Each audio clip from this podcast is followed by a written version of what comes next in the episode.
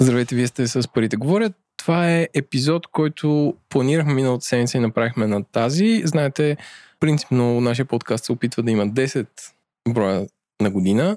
Този мисля, че е 12 или 13, т.е. тази година сме си изпълнили плана и се готвим за интензивен втори полусезон. Като темата, най-общо казано, е цените на енергията или цените на газа и тока, ако това е под подтикнато от движението, което се случва в последните месец, може би, в Европа и в България. Имаме специален гост, под специален имам преди човек, който разбира тези неща. Това е Владислав Панев, който от 20 години се занимава с инвестиции и аз ще оставя той да разкаже за всички наши гости да се представи за останалата част от компетенциите си. Здравейте, както Еленко каза, от края на 90-те години се занимавам с инвестиции. От 2006 съм собственик на управляващо дружество, което е финансова компания. Между другото бях и депутат от последните две кратки народни събрания. Съпредседател съм на Зелено движение, което е част от Демократична България. Това е в а, така не цивилната, а другата част от, от битието ми. С нас, както е господин Иван Ненков. Здравейте. Много се радвам, че Владо е с нас, особено както той каза е съпредседател на Зелено движение, което до голяма степен има отношение не самото движение, а думата зелени към темата на нашия подкаст днес. Да, енергията е свързана и с зеленото. А, това, някакси това винаги е било така. А, няколко системни анонса. А, както знаете, може да следите този подкаст, освен в нашата Facebook страница, където не правим нещо особено, освен да публикуваме следващата тема, но има и Facebook група, където е по-активно, може да задавате активни въпроси, там следим и отговаряме, така че има над хиляда човека, които освен нас, които водим подкаст, отговаряме лично, има други хора, които могат да ви помогнат за въпросите. Също така може да ни подкрепите в Patreon, където срещу 5 долара на месец ще получите достъп до нашия чат, където с подобни хора може да обсъждате теми за инвестиции от крипто до имоти, до къщи на село в а, България. А, и един последен анонс, а, че този месец Говори Интернет си партнира с Кариер Шоу, което не е просто кариерно изложение, а място за професионално и личностно развитие. А, то се случва на 29 септември в София Event Center, като на 30 септември може да използвате а, възможност да, да се регистрирате и да видите онлайн, ако на 29 сряда не сте на линия. А, като този епизод ще разкажем за програмата на Кариер Шоу, която има няколко сцени, като сцената Live Grow е посветена на кариерно развитие, добрия баланс между работа и личния живот, а лектори в сцена Live Grow са Левон Хампарцмян, Миролюба Бенатова, Мария Цанцарова, Шелф Сивена Роу и Десислава Стоянова. А сцената Tech Explore е място, където ще научите за последните свет... последното света на високи технологии. Там темите са практически насоки за младите софтуерни инженери, тенденциите в финтех индустрията, развитието на така наречено вътрешно предприемачество, а, възможностите, които WordPress разкрива пред бизнеса, digital storytelling и така нататък. Ако в момента не си търсите работа, но искате да сте в крак тенденциите, сигурно ще извлечете незаменими ползи от сесиите, които лекторите на Career Show са ви подготвили. И така пак повторя, Career Show 2021 ще се проведе на 29 септември, Софи Event Center, Mall Paradise и на 30 септември онлайн. Може да се регистрирате, като ще тракнете бележките на шоуто или на careershow.bg. И сега, директно да продължаваме с нашия епизод. Ам, може би, Иван, да направиш един рекап или обобщение. Какво се случи и защо изведнъж цените тръгнаха нагоре, после надолу и после се, България се стресна и почна разследва какво се случва тук. Аз само ще спомена това, което на мен ме направи впечатление, че цените на тока и цените на газа в Европа, като започнем от България на изток, Нямам представа в е, Русия и Украина как е, но да кажем от България на запад до Великобритания стигнаха рекордно скъпи нива за всички времена. А, и това изплаши много хора и бизнеси, защото а, първо не сме в а, 70-те години в някаква петролна криза, както тогава имаше, е имало за много от нашите слушатели, не са били свидетели такива тежки ситуации, но сега за първи път а, се появява ситуация в две от най-търсените енергоносители, тока и гъста, много, много високи цени, което най-вероятно ще доведе до преосмислене на много бизнес модели и до една много скъпа зима за много хора в Европа. Но нека се пак Владо да разкаже какво той наблюдава по тия пазари и според него какво се случва точно.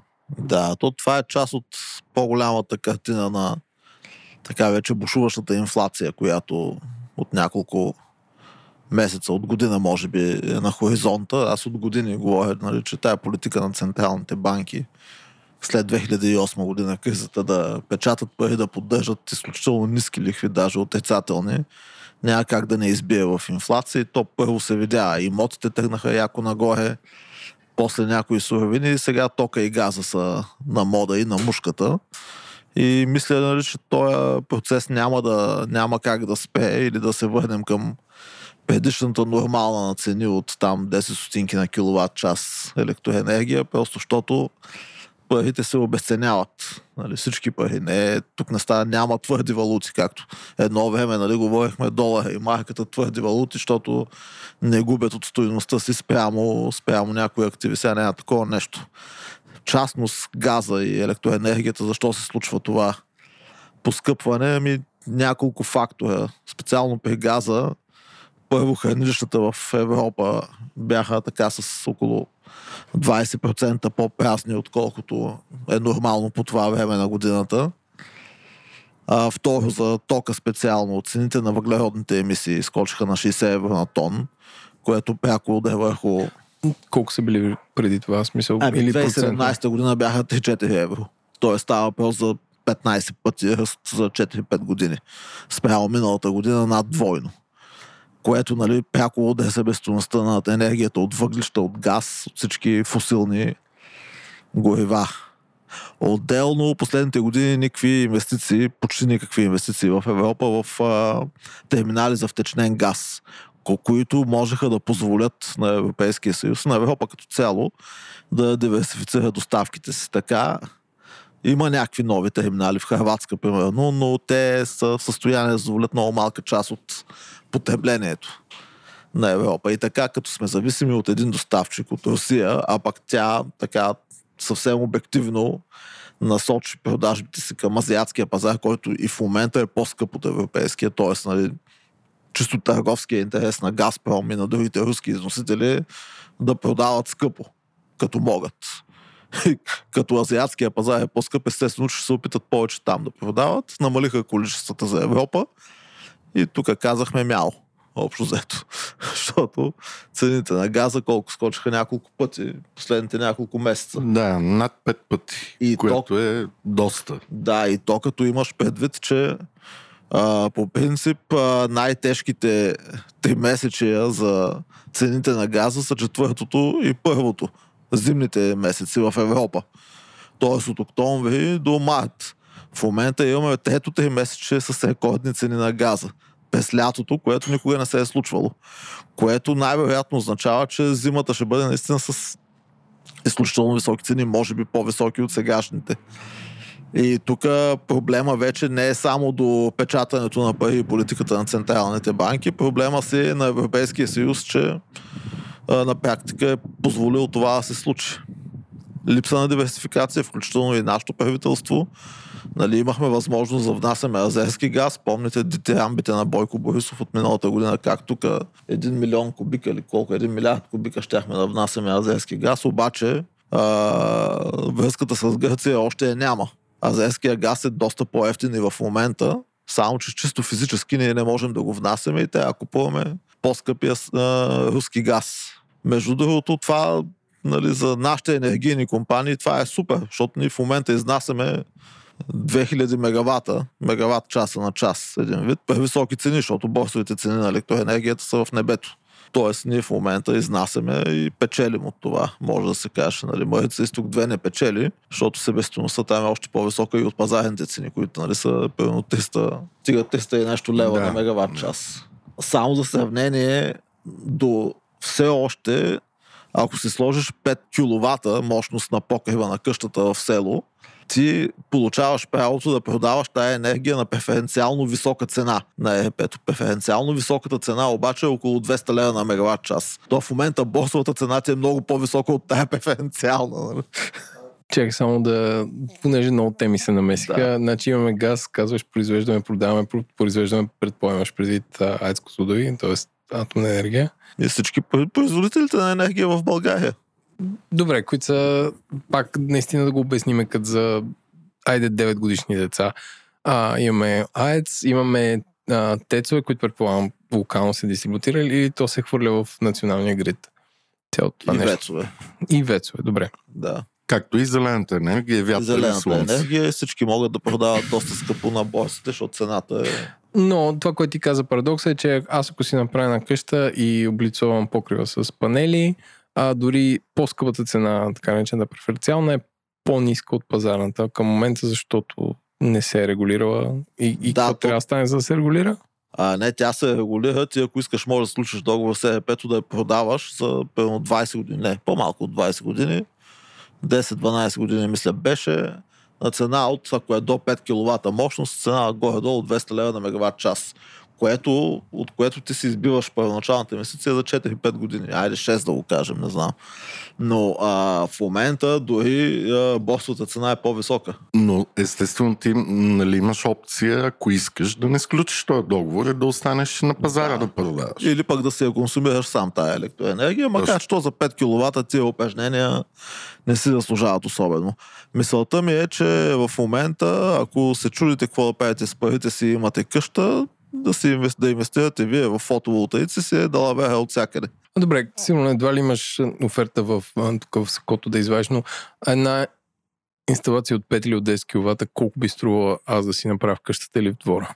Те, я питам, между другото, моите родители сега си пуснаха миналата седмица такива 5 кВт в Димитровград. Не знам колко им струваше, аз поручвах за 30 кВт централи. Колко струват? Те бяха около 40 000 лева. Някъде. Това е малка кола. смисъл- Лев и нещо на Да. киловат, на ват. на инсталиран Ват. ват. мощност, да.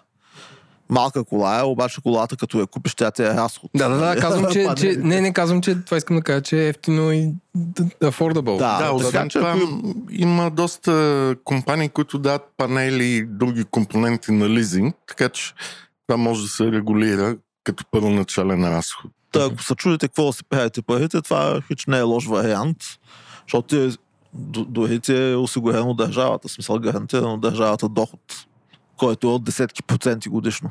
Нали, в банка или къде на пазара може да намерите сигурни десетки процента.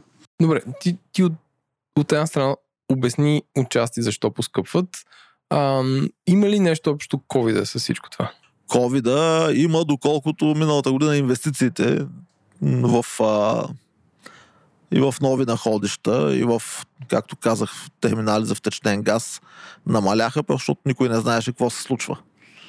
Но тъй като миналата година економиката е колабира в целия свят, е, сега като се възстановява и като минава до нивата от пред ковида, тогава вече потреблението нараства и всъщност а, то по тази причина COVID свари хранилищата на газ по бели гащи на практика. Нали? Както казах, с 20% по-празни са, отколкото бяха предишни години по това време на годината. И, и това сега бурно възстановяване, изведнъж те нямаха достатъчно количества, които да могат да бъдат доставени до пазара и това създаде изкуствен дефицит и оттам подпомогна ръста на цената заедно с други неща. Да, и отделно руснаците, нали, че продават повече в Азия, което допълнително усили дефицита в Европа. Но, но аз искам да го питам, Владо, понеже много хора и в социалните мрежи, и не само и по телевизия, и в други медии, така наречени псевдоенергийни експерти, се изказват, че всичко това се дължи на тотално грешната политика на Европа и въобще целия свят. Т.е. това увлечение по зеленото, затварянето на въглешни централи, затварянето на атомни реактори в Германия, например, липсата на инвестиции в такива мощности. Те обясняват този скок на цените заради това, че е инвестициите в старите мощности, ако могат така да бъдат наречени въглещата и а, атомните централи, са сериозно намалели и даже биват затваряни.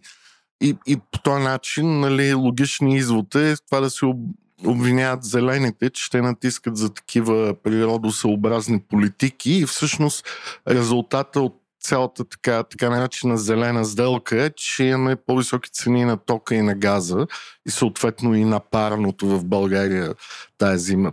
Това нещо, Владо, според тебе, вярно ли е или просто това е съвсем друга тенденция, която така или иначе ще се случи? Това е друга тенденция. По принцип аз съм на мнение, че Брюксел, когато и да го обвиниш за него, за нещо няма да сгрешиш.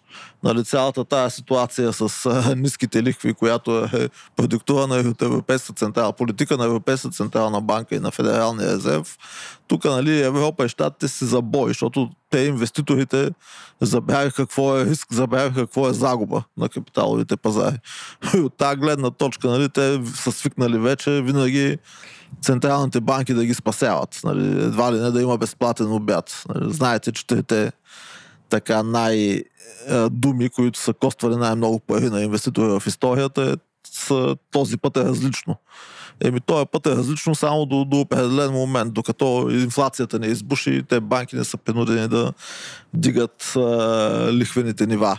Доколко зелената сделка и въобще политиката на Европейския съюз е виновна за сегашните цени, до някаква степен за мен е виновна Европейската комисия, защото точно намали разходите за диверсификация на източниците на природен газ. Нали, ние тук вкарахме милиарди в турски поток, който Може би да обясниме точно този нюанс в тази политика е, че те приравниха газа на фусилните горива до някаква степен. Да.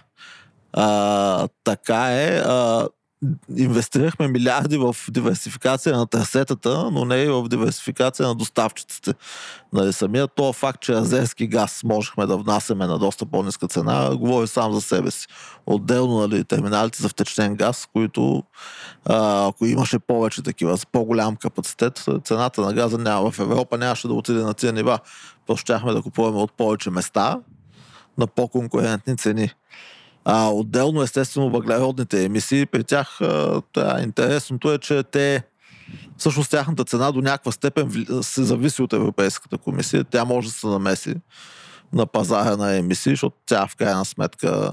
Така да, е, тя ограничава това. квотите, доколкото знам и по този начин... Като ограничава квотите, цените растат, но може да не ги ограничи за известен период от време, така че цените на емисиите да не растат и оттам и на електроенергията най-вероятно. Така че, естествено, бъдещето за мен е в а, зелената енергия. Въпросът е, че има няколко слаби момента. Единият момент е електропреносните мрежи, в които трябва да се инвестира много, особено в България, така наречените умни мрежи, които да могат да поемат много по-лесно електроенергията, произвеждана от хиляди малки доставчици, производители на, фото, от, на енергия от фотоволтаици.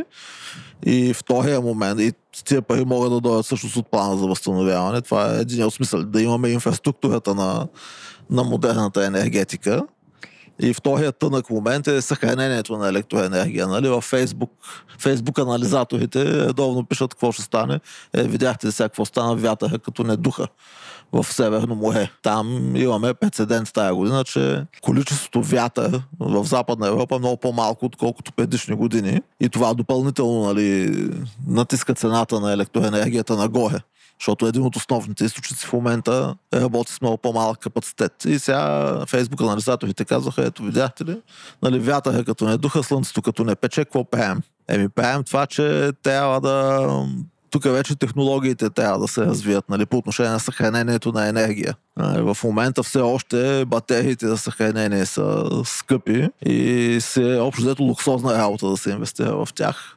Не, че не може по плана за възстановяване, но сега тия планове са малко нали, допълнителен източник на инфлация, особено ако а, парите не се вложат по правилния начин. Нали. Първо, допина, както еврофондовете в България от 2007 година насам. Аз от години говоря, че това са източник първо на корупция и обогатяване на единици за сметка на цялото население и второ са а, тотално безсмислени в голямата си част.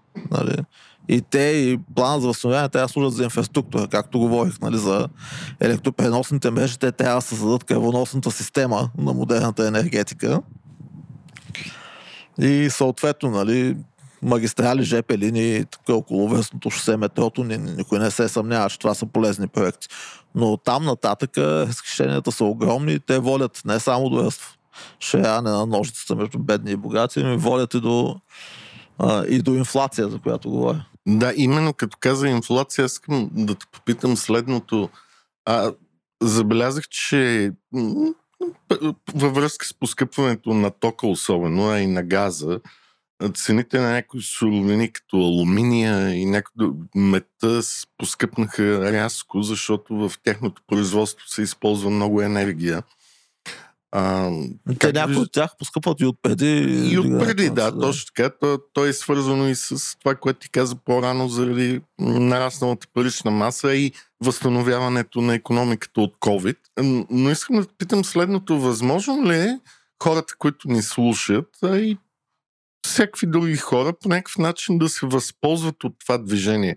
Къде биха могли да инвестират, в какви компании или в какви индекси, за да ако кажем, те имат същото усещане като нас, че това поскъпване няма да спре, може да има спад, но след това може да продължи, къде биха могли да вложат пари, за да по някакъв начин да се самохеджират от нарастващите си разходи в, или в техния бизнес, или в техния живот? Сега първо аз имам един принцип, нали, че когато едно нещо, едно движение на цени се коментира по националните телевизии, може би момента да влезеш в това движение и да спечелиш от него е закъснял. Нали, щом като вече това е достъпно за всеки като информация. Ама тук те нататък... там коментират от типа парното ще поскъпне, а не Ами не, значи и по, и по телевизиите, и, нали, и, по... И за тока, и за газа коментират. За всичко коментират. Нали, това, че тока и газа се очаква, газа се очаква да поскъпнат а, през зимата, това вече е калкулирано в цените на, на акциите или на ETF-ите, които са на базата на, на тези компоненти. Примерно Газпром, акциите му гледах днеска, са скъпнали над два пъти последната година. Но с други, други а, производители на газ по същия начин. Така че нали, всеки трябва да се прецени дали сега е момента за влизане на тия пазари. Както нали, на времето преди 3-4 години, когато биткоина стигна тавана от 20 000 лева, а 20 000 долара, Нали, Джорджано направи един клип, нали, купувайте биткоини, това е новата мода и веднага след клипа на Джорджано цената падна от 20 на 3000. Сега да, се това е заради Джорджано, Светол ще не го осъзнал. Е, да, не, нали, преди 100 години вица там е, че когато Морган, JP Морган, когато ваксаджията му е почнал да му дава идеи какви акции да се купува, JP Морган бил продал всичко и след това настъпила след, там кризата с спадането на индексите. Така че когато нали, хора като Джорджано, смисъл обикновени хора, а, почна да дават съвети какво да купуваш и какво да продаваш, тя много се замислиш дали не е прекалено късно вече. Да, значи по-скоро, ако има връщане на цените, но ние очакваме все пак да има някаква инфлация и този дългосрочен тренд да се продължи, може би тогава хората биха се замислили да инвестират част от техния портфел в или в някакви индекси, свързани с енергоносители или ETF и IT, които са по-рисково настроени, могат и в е, фьючерси на петрол, газ и алуминий и така нататък. Да, аз честно казвам не виждам вариант, в който инфлацията да е ниска следващите години, нали, лихвите рязко да, да се повишат, защото като че ли економиката и финансовите играчи, и централните банки свикнаха на тая дрога на ефтините пари. Нали, за мен това е хероин който като се инжектира в системата, тя привиква към него и после е много трудна абстиненцията, нали, отказването от, от поредната доза един вид. Заради това, нали, точно как ще се случи едно повишаване на лихви, хеле в еврозоната, нали, от Европейската централна банка ми е така следващите една-две години поне ми е много трудно да предположа, че ще се случи. Ако трябва да прогнозираш за да, да сме по краткосрочни, примерно за следващата година. Това ще, ще продължи ли, ще се продължи ли се покачва? Еми сега, според мен електроенергията и газа нали, ще достигнат някакви върхове тази зима, след което може да се успокоят цените, но като цяло тенденцията е цените да вървят по-бързо нагоре, отколкото последните десетилетия са вървели. Тоест, говорим за цени на едро в България, едва ли отново ще видим цени от 80-90 лева на Точно така. мегаватт час за бизнеса. Mm-hmm. И то, нали, говоря за цени на суровини, не само на електроенергия, но и на там, когато сетите мед, лития гледах, че цената му е с много пъти нагоре последната година. Това е нали, суровина за производство на Тоест, фотоволтаиците. реално ние ще имаме структурна инфлация, която се дължи на суровините, като мет, алуминий, литий, енергоносители. Да. Но пък а, поговорката, когато губиш, не знаеш какво печелиш, според мен е в сила. Те по-високи цени на електроенергията всъщност ще стимулират инвестиции в първо в електропреносните системи, както говорих, и след това ще отпушат инвестициите в частните инвестиции без никакви субсидии в а, ВЕИ-та, просто защото вече е изгодно и то ти виждаш, нали, то тая година индустриалните предприятия от миналата започнаха да инвестират в собствени мощности за собствено потребление, без субсидии, просто защото той им излиза сметката с пъти по-ефтино, отколкото ако купуват от пазара. Трябва да си луд да не го правиш. Но по някакъв начин тук ти отваряш една много сериозна тема, защото нито едно малко или голямо индустриално предприятие не може да работи само на собствени мощности. За него трябва да има и обща електропреносна мрежа, която да му доставя ток, когато неговата мощност по някаква причина не доставя. Тоест, реално инвестицията в такава, да я наречем по-гъвкава центра, централна, централна кръвоносна система, както ти каза, всъщност е най-важното нещо, защото а, дори моят бизнес да е, да кажем, хладилна камера и аз да си сложа слънчеви панели в двора, което лятото ще ме накара да не ползвам ток от централната мрежа, но във всички останали дни, в които аз нямам слънце, аз ще трябва да черпя този ток от някъде. И ако нямам такава друга мрежа под ръка, а, няма как да го направя. Но пък моите инвестиции на всички мои колеги в собствени мощности, които намаляват приходите на електропреносните дружества, които са, да ги наречем, естествените монополи, лицензирани от държавата, ги застрашат те по някакъв начин да не могат да инвестират. Тоест се получава едно противоречие, което е много опасно. Точно така е. Ти представяш миналата година около 100 мегавата, мисля, че са инвестиции на индустриалните компании в фотоволтаици за собствено ползване. Това Тази сигурно ще са 3-4 пъти отгоре. Тая ще са отгоре до година, ако станат общо 1000 мегавата, примерно. Какво правим? Това значи, че нали, лятото през деня, когато е голямо потреблението, тия 1000 мегавата всъщност не, няма да излизат на пазара. И това е допълнителен натиск върху а, производителите на електроенергия, което би трябвало да влияе на цените в посока надолу. Но в същото време, нали, а, тогава а, малкото други потребители ще, ще страдат. Някакво Ще менгеме е. Да. Тоест е, докато не се инвестира в някаква по-умна обща мрежа, това нещо непрекъснато ще създава М. такива проблеми. Защото това, поне което аз съм чел, е, че в България и до голям степен в Европа електропреносните мрежи са създадени за, основно за базов източник на енергия, за базов товар, т.е. за производители на електроенергия, които имат константно и много ясно производство. Т.е. въглишни централи, газови централи и АЕЦ. Да, за 20 производителя горе. Да. Което се знае, те във всеки един момент колко точно ток произвеждат. Съвсем в- нов е принципа сега, да. да. А в момента цялата мрежа трябва да се преосмисли и инвестира изцяло на ново. Тя, тя да не разчита на базова енергия, т.е. тя да работи така, когато и където има нужда от ток и съответно така както и, и където се произвежда ток. А А, някой Това е инвестиция за милиарди, нали? Да, не е това ще я питам, някой. Правил ли е а, сметка колко би струва това нещо, кой би го изградил и всъщност какво трябва да стане Министерски съвет да направи държавна поръчка за нова мрежа или в смисъл какъв е пътя? Нека, нека Владо да каже, защото той поне се занимава и до някъде с държавно управление, покрай това, че е бил в парламента и се занимава и с политика. Но поне в България аз не съм видял нещо кохерентно по тази тема. Най-вероятно е милиарди. Сега по плана за възстановяване са предвидени за ЕСО, мисля, че 500 милиона, ако не се лъжа. Какво е ЕСО? Електроенергийният системен оператор, който държи далекопроводите. Нали, той трябва изгради умна мрежа върху далекопроводите. Остават обаче ЕРП-тата, трите частни, които не са обхванати от плана за възстановяване и ако те тръгнат да правят инвестиции за умни, в умни мрежи, а, то това трябва да повлияе най-вероятно, ако не са безплатни пари от Европа, това трябва да повлияе също и върху цената на тока Цената допълнително. на тока отново. М. Така че още едно менгеме, нали, което ще, ще смели цените в посока нагоре. Общо взето политиката на, Е- и на Европа, и на Европейска централна банка, пък и на щатите, цените да вървят нагоре. Нали, на суровините, въобще инфлацията. По няколко начина, не само през лихвите.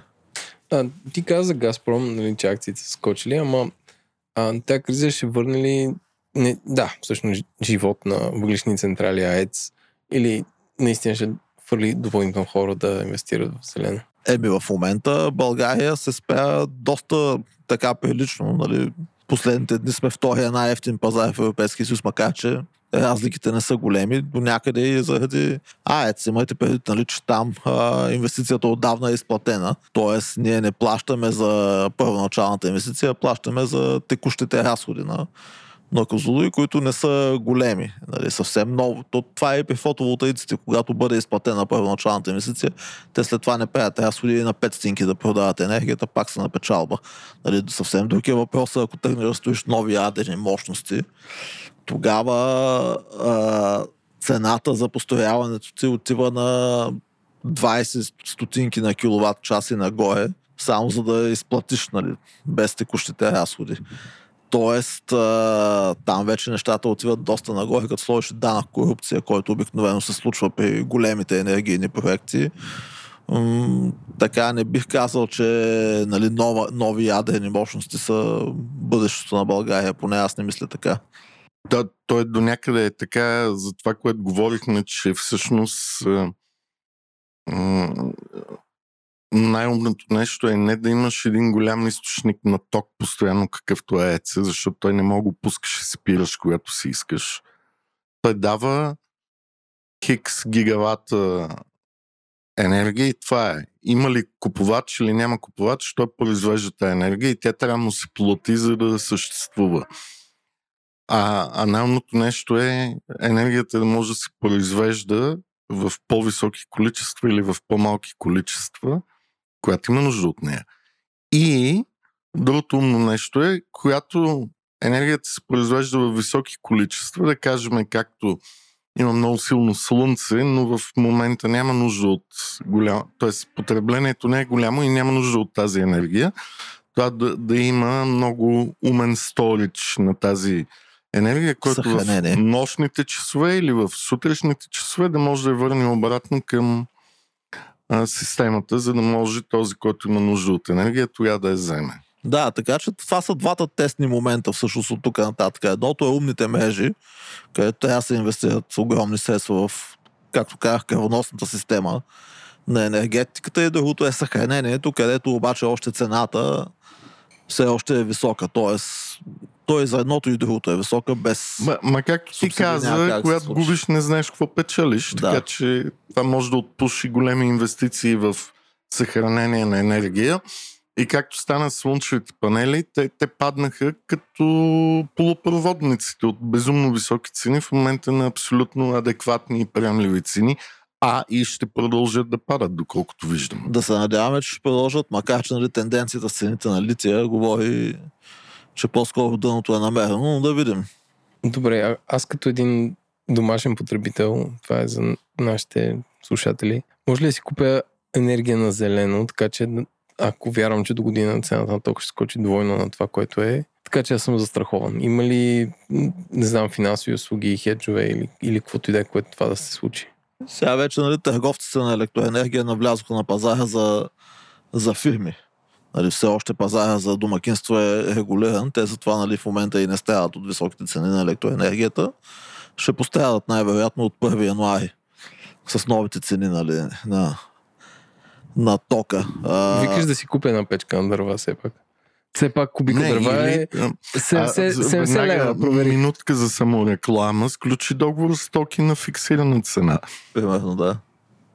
Като- Моята фирма се сключи договор с токи на Като фирма, цена, да. е, да викаш да направя Е, фирма. може и като физическо лице. Добре, добре. А, а, но ако спомнеш, ние имахме епизод. Да, да, да, спомням си. Там имаше значение дали си под найем, кой е собственик на електромера и така нататък. Ако ти контролираш електромера, би могъл. Значи най-добрият хедж е ако имаш къща, покрив, фотоволтаици, се напечалба със сигурност. Е, кажи си и другите въпроси. Електромобилите. Да. Прецакаха ли се хората, които си купиха Тесла или Рено Зои? Ще виждаш нали, какви са цените на бензина и на, те, да не би да падат на петрола, нали, 2,40, 2,50 на литър. Аз го помня, нали, те- 2009 беше 2,90. все пак. Отделно, нали, тук на колонките на общината на синя и зелена зона може да се зареждаш безплатно, така че Не, и ако реално, искаш да а- минаваш тънкана и сега можеш. а Е, разхода, е, сега, а разхода, паля Теслата и отивам. а разхода на ток на електромобилите е толкова нисък, че е нечувствителен към такива движения на цените. Да, дали ще е 3 лева на 100 км или 5 лева на 100 км, няма особено значение. И, и тук е последният въпрос, който виждам аз на Еленко. Той, между другото, е много важен за друго. А, мене това, което ме притеснява, е, че с тия високите цени на ток и газ, специално за България говоря, това ще доведе до ново връщане на множество домакинства, не говоря в центъра на София, но и това е възможно, които ще искат да минат на дърва или друго твърдо гориво, до което имат достъп. Чували сме до пресовани а, текстилни материали и така нататък, Памперс. кои, да. които отделят много повече замърсители дори от един тец, така да се каже, на, на единица гориво. Тоест това няма ли изведнъж отново да доведе до тия мрачни, мръсни зими в градовете и селата на България? ще доведе, нали, то понятието енергийна бедност не случайно е измислено. Сега според мен е, нали, както в момента се плаща на бедните домакинства за, в натура, в дърва или въглища в някои райони да се отопляват през зимата, трябва да им се плаща в киловатт часа електроенергия. Примерно еди колко си киловатт часа ток, нали, колкото ти ти е достатъчен за отоплението през зимата, ти е без пари. И тогава никой няма да ходи да сече дърва или да гори памперси. Просто защото, нали, ако можеш да се отопляваш на ток на същата или на по-ниска цена, се надалавера. А, така че да, особено когато се освободят цените за бита на електроенергията, помощите за бедните домакинства, каквото се случва в момента нали, в Испания в други държави, са задължителни, защото иначе не мога да си представим какъв въздух ще дишаме в и то не само в София, София ще е най-малък Според проблема. мен тая зима ще го дишаме този въздух без значение, защото тук до няк... не, не го виждам как се случва. Да, за мен е интересно, е, че даже хората по така престижните квартали в Южна София се отопляват основно на дърва. Примерно сестра ми живее в Лозен. Там като отиде, зимата е ужас. Нали, предполагам, Драгалевци Симеонова е същата история. Да. И ми, то, когато гъста ти поскъпни тока, Да, и гледаш да, из, там. да изтъниш. Независимо, че реално цената на дървата и въглищата, с които се отопляваш, ако включим замърсяването на въздуха, е много повече от скъпата цена на тока, но това всеки човек си го гледа по собствения джоб и не мисли за вредните последствия. А, то ако съседните сто къщи, нали, му, го окадяват Точно, него. да, и той си казва, Дали ще «Ма, 100 или да, 101, се тая общо взето. Та, нали, ние си говорим за енергийно бедните квартали в София, ама, нали, Драгалевци и Семеоново да получават и те социални помощи е малко смешно. Да, за съжаление, сега ще има една скъпа и доста замърсена зима като отоплителен сезон. Да, еми, мислете, нали, примерно, Малдивите мисля, че са подходяща дестинация. Мисля, че COVID пускат там за зимата. Или подобни там, нали, не се отопляват на дърва. може би да, като миналата зима всички бяха в Занзибар, а сега на Малдивите. нали? Може да направим Да, такива да. български колонии. Занзибар беше българския слънчев бряг, но не, и сега, нали, малко по-състоятелните ходиха на Малдивите, защото и там беше, мисля, свободно. Да. Ако не сте ходили до Малдивите, отидете, защото глобалното затопляне, както казват зелените, ще вдигне нивото на Световния океан и тези красиви атоли след няколко години ще изчезнат. Това е държавата с най-низкия върх в света, а, с най-низкия най-висок върх на света. Най-високата точка на Малдивите е 3 метра и 60 см. Добре, е, много говорихме за инфлация че, е, тук, но, но аз искам все пак отново да направим една прогноза за нашите слушатели.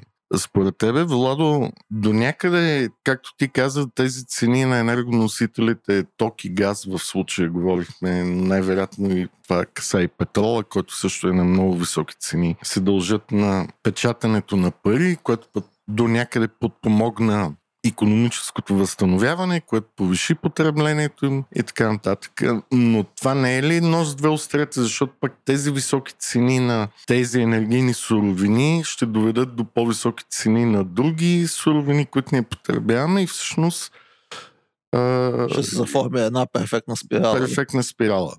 Но а, нали, малко економически тук разсъждения това, което аз съм чел напоследък е, че опасността е, нали, не мога да кажа дали ще има дългосрочна инфлация, но да не изпаднем в едно от най- а, как да кажа, неприятните положения в економиката, което е стагфлация. Тоест, ниска економическа активност, високите цени на тока и енергетиката затрудняват много бизнеси, чието модел не може да се адаптира т.е.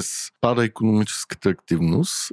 Населението по някакъв начин се опитва да се адаптира към тия цени, намалява потреблението си, но в същото време имаме структурна инфлация и цените са много високи заради по-високите цени на суровините, които се влагат за да имаме тия блага, които искаме да имаме. И заради печатането на пари, нали, защото ти като се увеличават цените, веднага гледаш да подпомогнеш бедните, което нали, означава още харчове от бюджета и така спиралата се завърта. Точно такъв въпрос за стаклацията задавах на на премиера юли месец в Народното събрание и той, той каза общо взето, че Янев. Я, а, служебния. Да, да. А, и той каза, да, в смисъл има такава опасност, естествено. Да, от две-три години говоря по, по медиите, че всъщност опасност от световна стъклация е напълно реална. Това наистина е ужасно нещо, но може би тя е и неизбежна в някакъв смисъл, доколкото а, както казах, централните банки се пристрастиха към хероина на на ниските лихви. То може би не само централните банки, ами някакси въздуха, който те дават с печатането на пари, не се използва от правителствата да реформират економиките, обществата, да станат да. по гъвкави и да възприемат тези нови цени по един mm. адекватен начин. И, е, имам предвид не просто да ги възприемат, за да ги плащат, а да променят социалния бизнес модела да е такъв, че това да не е най-големия разход за хората. Да, и ти виждаш, нали, поколение, ново поколение инвеститори, 25-30 годишни, те, те не се плащат от потенциални загуби, те просто нали, търсят откъде ще спечелят най-много, защото са убедени, нали, че загуби няма да има. Просто държавата да. ще направи всичко възможно, техните загуби да станат Мо, печалби в един момент. Моето е, че последните 10 години mm. се родиха млади инвеститори, които не са виждали какво да има загуба. Да, то за това са здравословни кризите от време. Не от а, маржин, защото много от тях са губили пари от маржин колове, от някакви моментни движения на пазара, но като цяло тенденцията е била винаги нагоре и ентусиазма е бил винаги да купуваш. Еми, ние това с тебе 2007-2008 година сме го преживели, нали? Лошото е, че и то това беше здравословно. Лошото е, нали, че много хора от сега, сегашните по-млади от нас инвеститори не са го преживели и да много се справят добре, защото тя историята се повтаря по различен начин, но Нали, то затова предишната криза беше са правим край, се ставаше еди, какво си. Добре, а според тебе в стакфлация има ли място, където хората може да инвестират пари или това е ситуация, в която няма печеливша стратегия за инвестиране? Знам ли, аз тази година диверсифицирах с малко злато, но това се е към личния ми портфел, но то като цяло активи. Въпросът е, нали, че цените на активи изпреварват, т.е. очакванията на пазара вече изпреварват това, което би се случило те първа. Така че всичко е много рисково. защото, ако имаме нормална инфлация, хората се казват, купуваме имоти, защитаваме си парите, но когато има стагфлация, това означава, че хем е много скъпо да построиш нов имот заради цената на суровините. Но хем, ако вече имаш имот, има много малко хора, които могат да го купят, защото е, те, те са в бизнес или в сектор, който е, техните доходи не може да догонят тази инфлация. И, и това създава едно такова много странно напрежение, че хем са високи цените, да, хипербогатите хора по някакъв начин биха се възползвали от това, но хем няма достатъчно економическа активност, която да носи ентусиазъм на хората да, да харчат пари да инвестират. Точно това е, нали, че в момента рисковете са доста по-големи пред инвеститорите и те до голяма степен това не го осъзнават, което е проблем. Ролята, според мен, и на политиците е следващото Народно събрание и да върне вярата на хората, че утре ще бъде по-добре от, дне, по-добре от днес. Нали? Ние в този глобален океан, като плуваме, да плуваме нали, не в сярна киселина, нали, в нормални води. Това по принцип е много важно, но някакси вярата не трябва да е в, според мен, е в един политик или един економист, а някакси, че общата система работи така, да. е справедлива. И тук е една закачка към, към Владо и към Еленко, нали, може би. Ако ни очаква тежка зима с скъпи енергоносители, не е ли най-правилното решение да се инвестира в а, така наречената изолация на блокове и къщи? Саниране. Саниране. Тази хубава мръсна дума напоследък. Виж, всичко, което ще ти донесе определена доходност без по-големи приходи или по-малки разходи, и то, нали, което се изплаща за 4, 5, 6 години, е добре дошло. Нали. Сега, нали, ако имаш свободни няколко десет хиляди лева, най-добре е саниране, фотоволтаици и такива неща. Ремонт. Те не съществува ли още държавно спонсорирана програма? Еми сега сигурно ще има покрай плана за възстановяване пак, нали, не съм сигурен. А, но вече като говорим за инвестиции от порядка на стотици хиляди и така нататък, нещата са по, по-различни. И то точно затова нали, ножицата между бедни и богати се решава, защото богатите имат възможност да инвестират в различни инструменти, които да им носят някаква печалба и то нали, сега покрай поскъпването на активите, техните активи растат. А бедните като нямат активи, нали, разчитат на една заплата, която обаче расте по-бавно от инфлацията. Нали, както се казваше в ония исторически филм, нали, да го еди какво си бедните. Ние затова Селенко и Владо Владо Каладан в случая говоря, правим този подкаст, за да кажем на хората, че дори да са само на заплата, е важно по-малко да отделят за инвестиране. Окей, може би не сами, може би през някакви фондове в България или в ETF по света, а и ти си в този бизнес. Според теб това а, рисково ли е или е важно хората да го правят по-малко и редовно? Да, инвестиционната култура е изключително важна, нали? а не като се видиш в малко повече пари да си купиш нова кола или нов телефон, който по принцип нали, доста по-богати хора от тебе не го правят, просто защото е излишен лукс. И, има как ще се снимам без iPhone 12 или 13? Е, ще вземеш на приятеля си от масата, снимаш се и готово. Да, може да направим бизнес за под... или... iPhone и за поднаем за снимки в Instagram. Ходиш на тест драйв, нали, снимаш се там с някоя модерна кола и така. Се я качваш в Тиндър, примерно. Тиндър е какво там търсиш някакви партньори, мисля. Ами те съм, да. Да, така че умереността води до прогрес, в крайна сметка, поне на личните финанси. Добре, това звучи доста спестовно. Да, и нали, важното е да не мислиш за старините си за пенсията си, когато станеш на 50 години, защото ще е прекалено късно. Владо, аз съм над 50 вече, моля те. Стига. Е, ти си почна по-рано, айде неща. Ама ти изглеждаш на 40 друго е. О, благодаря ти. как се пак да дойдеш. А, аз правя е, лек завой в нашия подкаст а, с закъсняли въпроси от нашите слушатели. Надясно, нали? Надясно е завоя, да. Не, на, няма ляво, няма дясно. Нашия, нашия слушател Жордос пита, така адресира въпроси, чета го дословно. Каква е визията на Владислав Панев за енергийния микс на България като съотношение на фусилни горива, ядрена енергетика и ВИ към 2030 година? Към 2030.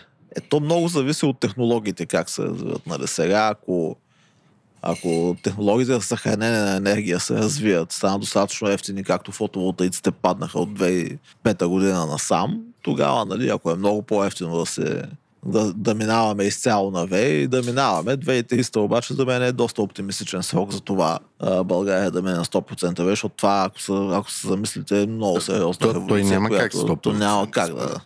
За 9 години ли остава до 2300, това е леко абсурдно. А, за мен е Козлодуй ще се работи още до, до след 2030 със сигурност. А, със сигурност ще имаме и газ. Нали, говоря за фусилните централи. Газови централи ще имаме. Въглищата а, не мога да прогнозирам. Пак зависи от технологиите, как се и от пазара въобще на електроенергия, от въглеродните емисии и така нататък. Вероятно е така от днешна гледна точка с тая криза, която може да отмине до година, може и да не отмине, изглежда, че ще работят малко след 2030. Но... Според мен всичко е някакъв социален избор. Колко хора искаме да се разболеят и умрат от азотния диоксид от колите на дизелово гориво и колко хора искаме да умрат от серния двуокис на Вижте, аз тия въглишните централи. Тия планове и ако сме готови да ги жертваме тия хора, номинално бихме имали по-ефтин ток, защото като смятаме цена на въглеща, миньори, които да произведат и така нататък, без да се краде естествено, тя ще излиза винаги горе-долу окей тази цена. Дали, без тия, тези странични фактори. Тия брюкселски планове, петилетни или са, шестилетни или са, както сега с тия периоди, не ги харесва много, защото там нали, залагат някакви така високи цели, които след това няма как ги изпълнят. Важна е посоката, тя е към повече вейта, просто ще стават по-ефтини, защото е по-полезно в крайна сметка за човешкото здраве. Сега мен, ако питате, примерно, Бекел, тази централа трябва да я затворим вчера даже преди 5 години трябваше да сме я затворили, защото тя наистина там е викат в гълъбово раковото отделение, защото нали, колко хора си заслужава да умрат, за да продължава да работи Брикел. Нали. И тя води до примерно 80% от замърсяването с серни окиси в Марица изток. Да, да, аз затова казвам, че е социален избор. Той също колко хора трябва да умрат от COVID, за да работят някакви бизнеси, където без да имат вина тия бизнеси, вирус се разнася повече. И това е социален избор на самото общество. Аз не казвам кое е правилно и неправилно, но е хубаво а, да се вземат винаги и двете страни, като се казва, този бизнес трябва да работи, трябва да видим и дали неговото работене води до някакви негативни, да ги нарека, мортални явления в обществото, както а, би било от замърсяващите производства. Сега винаги е най-добре да сме богати и здрави, вместо бедни и болни. Нали? И то обикновено и така се случва. Нали? Богатите държави са и най-здрави, Въпросът е темпото, с което България се превръща в просперираща държава и модерна и чиста. То може да бъде по-високо и се надявам да бъде такова. А сега, нали, коя година какъв ще е микса, това тия прогнози, правилото е, че никога не са се сбъдвали. Не се ангажираш. Добре. Във връзка с това, което аз се за... ангажирам, със сигурност няма да съм прав. Окей. Okay. Няма да познае. Освен ако не си на власт. Това си е позиция. Сега 20-30 далече. Не, особено съм, дълги. Сектора се Ма ти виж 80-те, 90-те години хората какво са си представили, че ще бъде 2020. Нали помниш завръщане в бъдещето? 85-та, 2015-та да, да, бяха с летящи коли и така нататък. И, и хората 85-та вярваха, че през 2015 ще караме летящи коли. Е, хората имат проблеми с а, екстраполацията на нещата. Не си представяха и COVID-кризата как ще... Но в същото време, в пак за бъдещето 2015 продължавахме да въртим телефони с шайби. Е, така. А, друг въпрос от нашия слушател Жоредос, а, който е връзка с това с бедни и богати. Чета.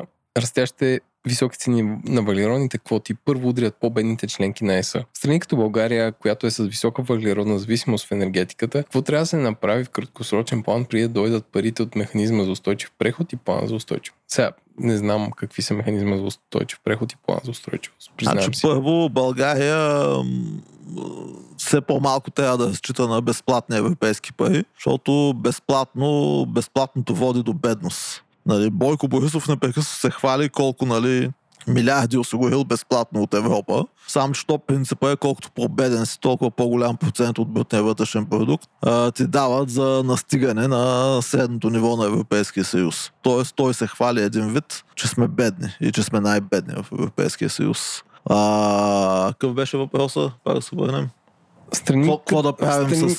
За смисъл, при положение, че въглеродните квоти удрят най-бедните, а пък ние сме с въглеродна зависимост на енергетиката, какво трябва да се направи преди да дойдат тези пари, които аз не знам за какви пари. Моя принцип винаги е някой. по-голяма ефективност. Нали, сега, когато не 2012 да се хвърлим да пуснем в експлуатация как стана 1000 мегавата фотоволтаици и, да, и те да продават на държавата по 70 стинки на киловатт час енергията си в продължение на 20 години. А ето сега да оставим на принципа на пазара, без никакви субсидии, а с да, да намалим административните пречки, пред това повече хора и фирми да се инсталират мощности, да ги продават на пазарни цени енергията, на, на себестоеността да им е по-ниска от пазарната цена и по този начин да движат е, енергийния преход. И естествено това, което говорихме с Ивани преди половин час, инвестиции в умни мрежи, електропреносни, които ще са кръвоносния съд на модерната бъдеща енергетика, които ще осигурят лесното присъединяване към мрежата на повече производители на по-низки цени. Така, нали, че хем да печелим от по-низки цени вече на електроенергията, хем да, а, да сме по-здрави крайна сметка. Но това е преход, който нали, не става от днеска за утре, както се представят някакви чиновници в Брюксел.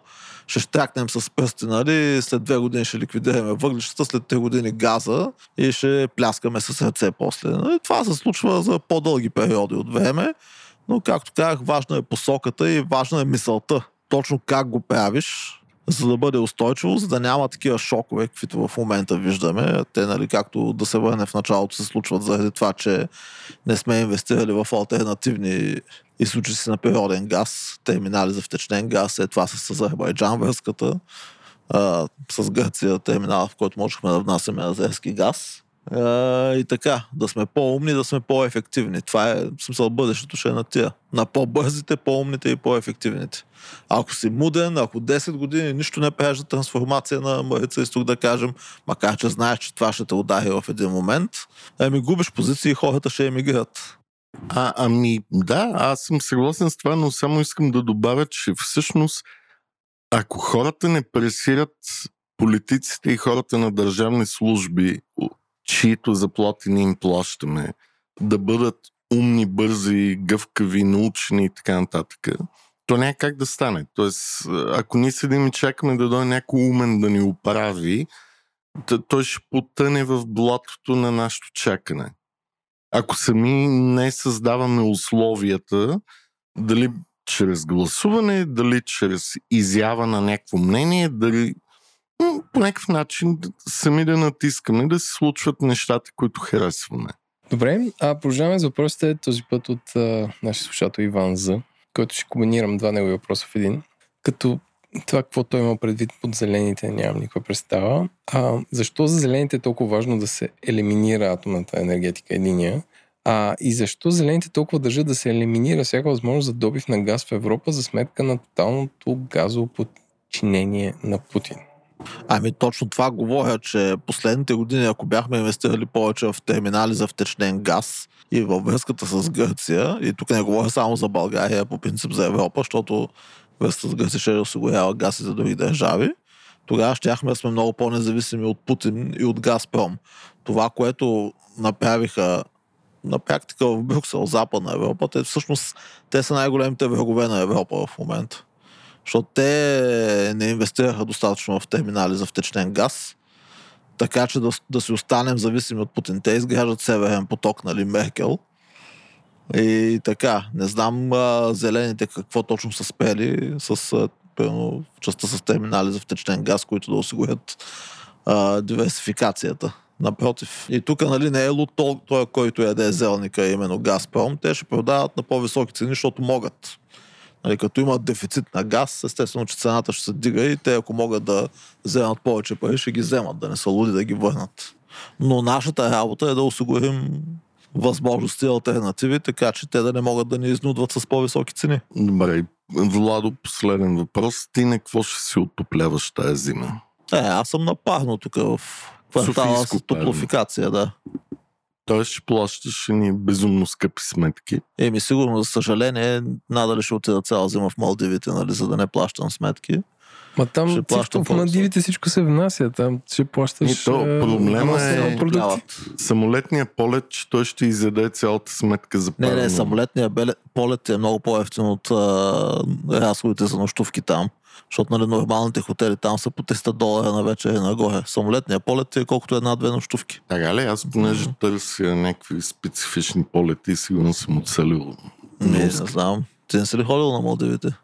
Ходил съм като малък, но напоследък не съм. Аз помня, че полета ми Иван, беше примерно- Иван там е, там е фърлен пъпа, там Да. е израсъл. Там е стоял пясъчни замъци. Точно така, с мидички, коралче. Да, помня, че полета беше 5-600 евро, пък там беше 300-400 долара на вечер нощувката.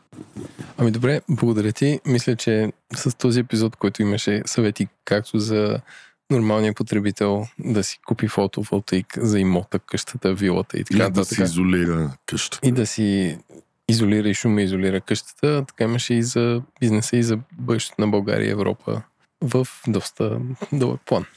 Меси за поканата, мисля, че се получи доста забавно. Владо, благодаря ти. И, драги слушатели, хъбете по-малко ток, а, инвестирайте в енергоспестяващи неща и до скоро. Разговорът, който чухте, има изцяло познавателен и дискусионен характер. Мненията, наблюденията и допусканията на участниците, изказани в подкаста, не представляват инвестиционен съвет или препоръка за покупка, продажба, записване, замяна, обратно изкупуване, държане или поемане на емисия финансови инструменти, нито съвет или препоръка за предприемане или въздържане от действия относно финансови инструменти. Всяко ваше инвестиционно решение следва да бъде внимателно обмислено, съобразено с личната ви финансова ситуация, опит в инвестициите и готовност да рискувате. При всички случаи е добре да се посъветвате с независим консултант-специалист в областта на инвестициите и данъчното облагане, преди да похарчите парите си. И още, нищо от чутото не трябва да бъде приемано като правен, финансов, бизнес или данъчен съвет. За получаването на такъв е необходимо да се доверите на експерт в съответната област, който да вземе предвид вашите специфични обстоятелства.